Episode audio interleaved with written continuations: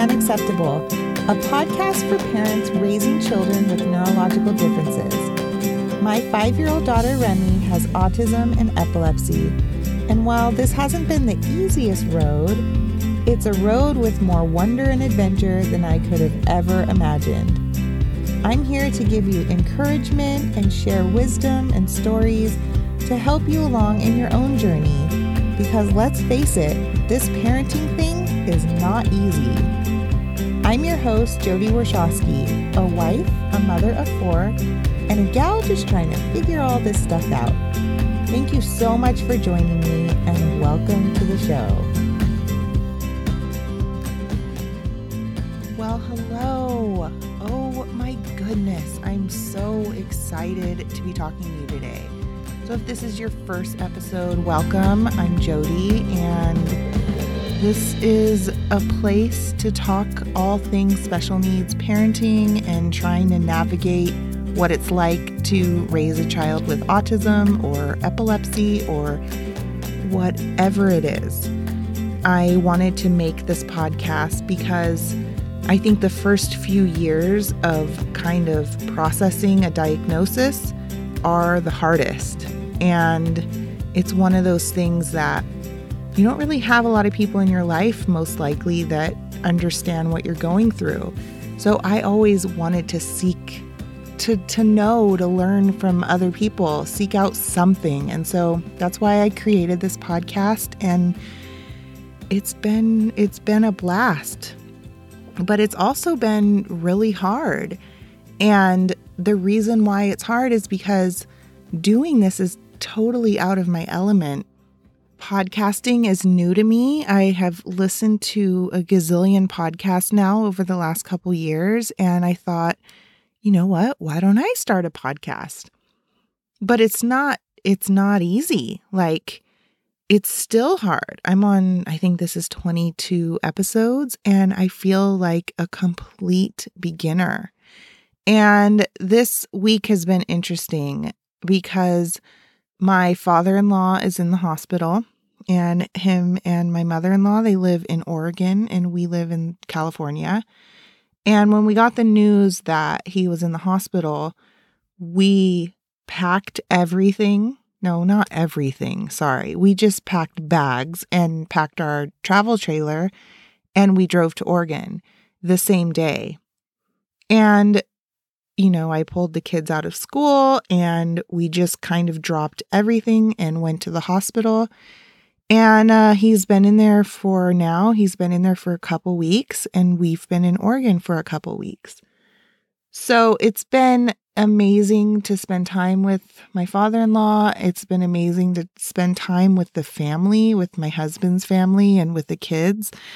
We've been um, in a little tiny travel trailer for two weeks straight, and it's been a huge bonding time, spending that much time with each other. It's been amazing in that sense. But I kept thinking, oh my gosh, I haven't recorded a podcast. I really need to get one done. People are counting on me, and I don't have anything. I don't even have an outline. I don't have anything. And so I started to stress about it. And finally, I was talking to Zach and I was like, I'm not going to be able to release a podcast this week and it's killing me because I I want to. I want to be there for the listeners and I just feel like I'm not able to keep up with this and so he said, "Well, let me take the girls. I'll take the girls out. We'll go do something with the girls and you stay in the trailer and record a podcast." And so that's what he did. He took the girls and I was I was excited because, first of all, it was a break from the kids because they're a lot. They're just constant. They're just, I mean, you're you're a parent, so you totally get it. Um, and then I was just excited to be able to talk to you and record this amazing podcast. I had it all planned out. I had an outline. I had everything all ready, and I sat down to record and I couldn't get it out. I couldn't get the what was in my head. I couldn't get it out and I looked at the clock and it had been three hours, and I had re recorded the episode twice. And I knew that I wanted to do it again. And I was exhausted and I was just starting to feel like, who am I to even think that I can do this podcast? I'm having a really hard time with it. It's, it's, it's like I, it's not what I want it to be. People are counting on me. I'm going to let them down. Why did I even start this podcast? Like, who do I think I am? Who do I think I am to talk to these amazing parents? And what do I even know about parenting? Because my kids drive me crazy most of the time. And I just started to fall into this pity party and shame spiral and major imposter syndrome. Like, who am I? I don't even I don't know anything. Like who how can I talk to anybody about anything? I can't even record a simple podcast and I've already done 22 episodes. It should be easy by now. So, I looked at the time and I was and it was about 10 p.m. and I was thinking, okay, Zach is definitely going to come back with the girls cuz they need to go to bed. And he's going to come in and he's going to say, how was the podcast? And I and I'm going to say I didn't get it done and that's the way that it is. So I'm sitting there feeling sorry for myself and feeling like I've made a huge mistake by even thinking that I could speak to anybody about anything. I know it's really like pathetic, right? So I'm having all of these horrible thoughts and Zach calls me and he says, Remy just had a seizure. I'm on my way home. Please open up the camper. I want to get her in bed. And I said, okay. So I got everything ready. I got the bed ready. And Zach comes to the camper. He's carrying her in. He lays her down and she's asleep. And he tells me about this seizure that she had in Home Depot. And I just felt like complete crap because I had spent the last four hours feeling sorry for myself and feeling like I I can't do anything right and who am I to even think that I could make this work and all of that and then he's and then he's telling me about this story about Home Depot and he's saying she was in the cart, and then I looked over and she was slumped over, and her face started turning gray, and I had to give her mouth to mouth, and I couldn't get her out of the cart. And I was yelling for help for someone to come. And the employees came and they they helped Nora. They they walked her around the store and I was giving her mouth to mouth and then I had to get the diastat which is like a rectal vi- Valium I had to get the diastat and find something to cover Remy with so that I could give it to her. And the seizure lasted for four minutes. And I was like really scared because you weren't there. And, you know, so he's telling me the story, and I know that he handled it amazingly. And I felt so bad. Like, I've been feeling sorry for myself for the last four hours, and Remy is over here having a seizure. And, like, what is wrong with me? Like I need to get over myself. Like why why did I just spend so much time thinking about how I wasn't good enough when there's more important things to to deal with? And that night she had a lot of seizures and it was bad. It was one of her not so good clusters. And when I was laying in bed, kind of going over the story that Zach had told me, I was thinking, okay, so what would I have done if I were at Home Depot and that was, and that happened with just me and Zach wasn't there? And I probably would have done the same thing, but it didn't freak me out. Like, I would have gotten her out of the cart and it would have been stressful and I would have laid her down and I probably would have called for help and done exactly what he did. And I just thought, wow, like I know what to do. I know what to do if something were to happen to Remy. But a few years ago, if someone had told me that situation, I would have thought, oh my gosh, I would have freaked out. And what's interesting is a lot of you reached out to me, um, sending me DMs and saying kind of the same thing as, I don't know how you do it. You're so strong. Like watching your child suffer like that, I just, I wouldn't be able to handle it. And I thought those messages were were interesting because that's probably my response. That's what I would say if if someone on the outside was in that situation. But the reason why I don't feel that panicky feeling is because we've done it before. We've seen her through so many seizures that we know how to take care of her. And it really got me thinking.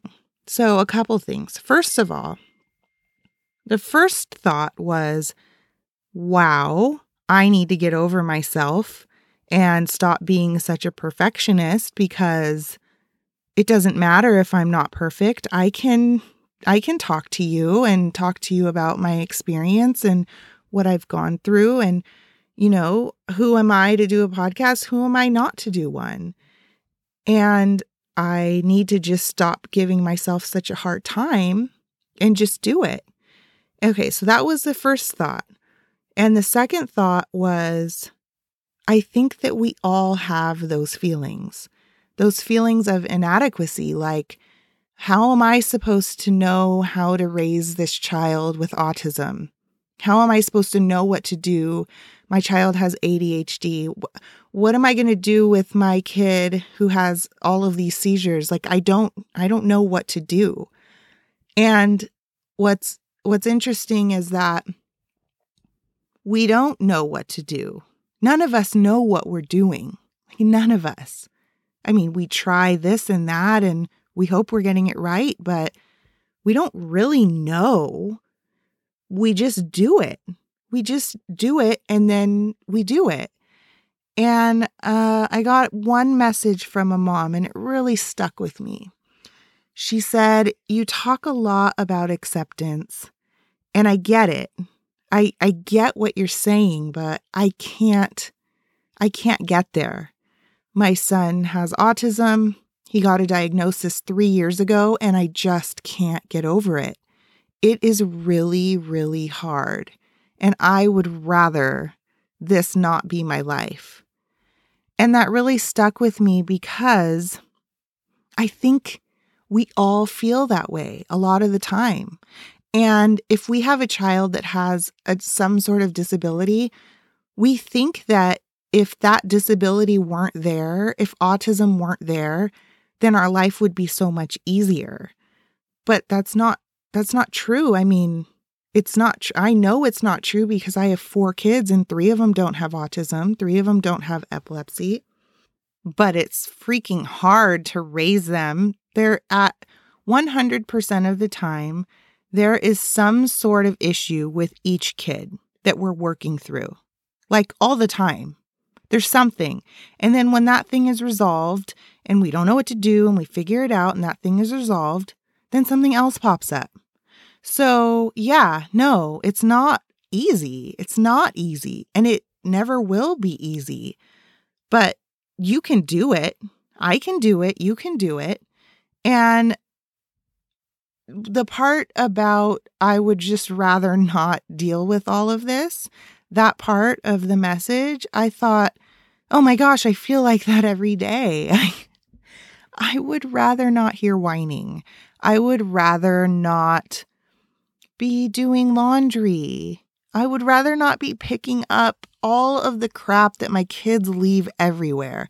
I would rather not have to deal with back talk and not listening and all of the stuff that parenting comes with. It's not glamorous parenting. I know that all of these really pretty images on social media make it look like people's lives are perfect, but I don't think anybody has a perfect life. I mean, I know that nobody has a perfect life. We we are we are all dealing with stuff. One of the things that keeps coming up is that we get really scared about the future. I feel like this all the time. Like if I really want to go down that rabbit hole, then I am saying things to myself like, what is Remy going to be like? What is she going to be like when she's 10 or what is she's what is she going to be like when she's 20? Sometimes she will refuse to get in the car or she'll refuse to get dressed and she's really strong. And so one of my fears is like, what is it going to be like when she's older? And I can't picture it. I don't know. I'm a little bit scared. And I think that that keeps coming through a lot of our minds is we can't picture the future for our children. And it's interesting because when we have kids, we kind of carve a path for them before they're even born. We know how we're going to raise them and what kind of clothes they're going to wear, what they're going to who they're going to go with to prom. I mean, we don't really have those details, but we have everything kind of figured figured out. Like we have the roadmap. We've we have been preparing forever. So then we have this child that has some sort of disability and we just we can't imagine the future. We can't. But one thing that I've learned is that it's really important to have a plan and to have a map and to know where the road is leading. But we also have to be prepared that sometimes sometimes something's going to come in our way and that plan and that roadmap it's not it's not going to be there it's not going to be available to us but we have to know that when it really comes down to it we have what it takes to figure it out just because you can't always see the road in front of you it doesn't mean that you won't get to the destination. You just have to get a little crafty with it. So, I was telling you that my father in law is in Oregon in the hospital, and we've been there for the last couple weeks. Well, uh, a couple days ago, I knew that I was going to be taking the kids home. They had school and ABA, and I just needed to get them home. And so Zach stayed with his dad in Oregon, and I drove the the kids from Oregon to California. And I decided to do it at nighttime so that the girls would be asleep and um, so that I wasn't having to try to entertain them and drive at the same time. So I prepared. I prepared as much as I could prepare. I put all of the stuff that I knew that I would need in the front seat next to me. So the wipes and the the snacks and the drinks and all of the stuff. I had the map. I knew where to go. I knew the direction that I was going to that I was going to take. I knew exactly how long it was going to take me to get there. and I was just hoping that the girls were good, that they weren't going to have a meltdown or they weren't going to try to get out of their seat or whatever. I prepared and I planned the whole thing. So when I left, everything was great. I left around 8:30 at night and the girls fell right asleep and the road was clear and everything was as well as I could have asked for it to be. And then while I was driving through the mountains, it'd been a couple hours that I was driving. I was driving in the mountains, pitch black. All of the sudden, I hit this wall of fog. And I'm not very familiar with driving in fog. There's not a lot of fog where I live. I've driven in it a few times. And um, since it's not something that I am used to, I kind of panicked a little bit because, you know, you can see the road perfectly clear. And then as soon as you get into the fog, you can't see what's in front of you quite as well. And so I remembered, I remembered a couple things. I remembered that it's really good to just follow the lights in front of you. And so that's what I did. I, I was following the car in front of me and also just to look down at the lines in the road. And so that's what I was doing. But it was still scary because I couldn't I couldn't see next to me. I couldn't see in front of me. I was driving through the mountains and so I it was a really curvy road um, there was also a lot of trucks, like big rigs that drive that mountain. And so I was kind of worried about that as well. But I just kept looking at the car in front of me. That's all I knew how I knew what to do. And then the car in front of me disappeared. I couldn't see the lights anymore. And I kept looking down at the road, at the lines in the road, and all of the sudden the lines in the road disappeared. I couldn't see anything except for a white cloud in front of me. And at that point, I thought that I might die. The kids were sleeping in the back, and I was thinking, this is how I end. I'm in this fog. I can't see anything. I don't know how fast I was going, but probably at least 65. And I was surely going to go over the cliff or hit a wall, and that was going to be the end of it. And this is totally like our life as special needs parents, right? When we can't see the road in front of us, we freak out and we think we're going to die. I had no other ideas of what to do except for stop in the middle of the road. And I thought if I had stopped that a car was going to slam into me. And then I was thinking, well, maybe I'll pull over. But I didn't I didn't know where pulling over would would be because I couldn't see anything. And then I thought, wait a minute. If I get all the way to my left and I get close enough to the center divide, maybe I could see the center divide and that will that will be my guide. I can use the center divide as my guide. And so I did. I went over to my left. I slowed down. I was able to drive next to it until the fog went away. Sometimes I think when we are parenting, we don't we don't have the roadmap. It's like a running joke at the hospital, right? Like you're in the hospital and you you hear people say, Oh, I just wish there was a brochure I could bring home to teach me how to raise this child. Well, when you're raising a child with autism and you've no you have no idea what you're doing, you are desperate to know what's coming. Sometimes that road is not visible. Sometimes you can't you can't see you can't see in front of you. Sometimes you can't even see the ground. But the one thing that you can do is you can slow down you you can stop trying to see the finish line and you can stop trying to finish to see the ending and just slow down and find the one thing that you can see sometimes that's all we can do is just hang on to that one thing i got a message from someone who was saying that their their son has autism and she's a single mom. Her son has autism and she is drowning. Her son wakes up every single night in the middle of the night. She had had him in his own bed and now he's coming into her bed every single night and she just doesn't know how she can get him out of her bed. And there was a list of other things that were making her life really hard and she was asking for advice. What do I do? I am not doing so well at this mom thing. I don't know what I'm doing. This is really hard. I'm doing I'm doing it all alone. I don't think I'll ever I'll ever be successful in anything. That was really what the message was saying. And what I told her is I said, "Okay, let's focus on the sleeping thing. You said that your son used to sleep in his own bed and now he's sleeping in your bed every night and you can't get him out of the bed."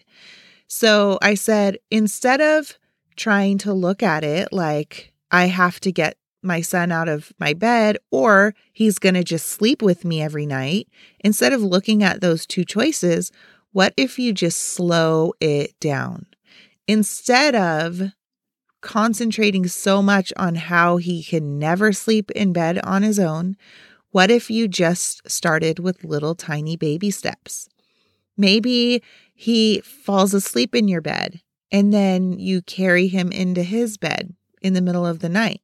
And even if he comes back into your bed, maybe that's just the first step.